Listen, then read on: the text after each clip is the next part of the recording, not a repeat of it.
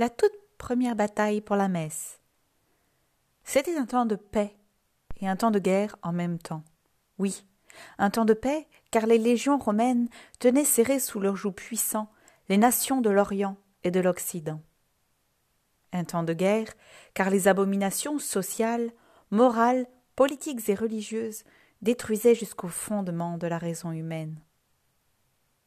C'était donc en ce temps-là que je m'élançais pour un combat sans merci, une bataille où le vaincu serait le vainqueur et où celui qui a déjà tout perdu par sa faute se retrouva dépouillé même de ce qu'il n'avait pas encore. J'ai été créé pour ce combat. Cette messe, c'est la mienne. J'y ai versé mon sang et mes larmes, et ma chair a été ciselée pour cela. Le Très-Haut a creusé en mon sein des abîmes d'humilité pour que puisse prendre racine en moi cette graine de sénévé, cet arbre, ce géant de grâce dans lequel tous les oiseaux du ciel viennent y faire leur nid. Dès le jour naissant, encore tout enfant, je précipitais l'allure de mes pas pour monter au lieu du sacrifice. Et là, sous les yeux du Très-Haut, j'exerçais mon âme et mon corps, je les préparais au combat. Je me dépouillais de tout afin que rien ne puisse m'arrêter.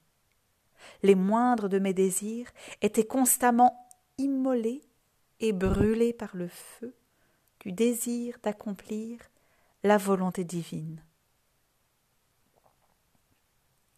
Après ces préparatifs intenses, la miséricorde de mon Dieu, voyant que le plus parfait des sacrifices ne peut avoir lieu sans une victime parfaite et sans tache, s'élança du trône divin en lançant cet éternel cri de gloire Ecce venio.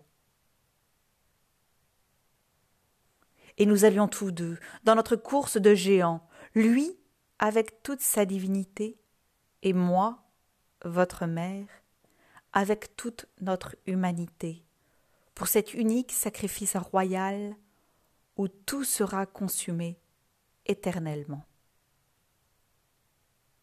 C'est ainsi qu'eut lieu la première bataille pour la messe.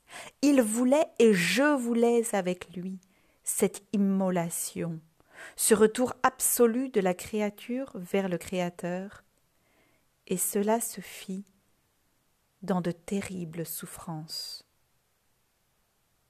Ainsi, qui que tu sois, mon enfant qui m'écoute, ne t'y méprends pas. La guerre pour la messe se prépare d'abord au pied du tabernacle, à l'ombre de la croix, avant de se manifester sur les places publiques. Ave Maria.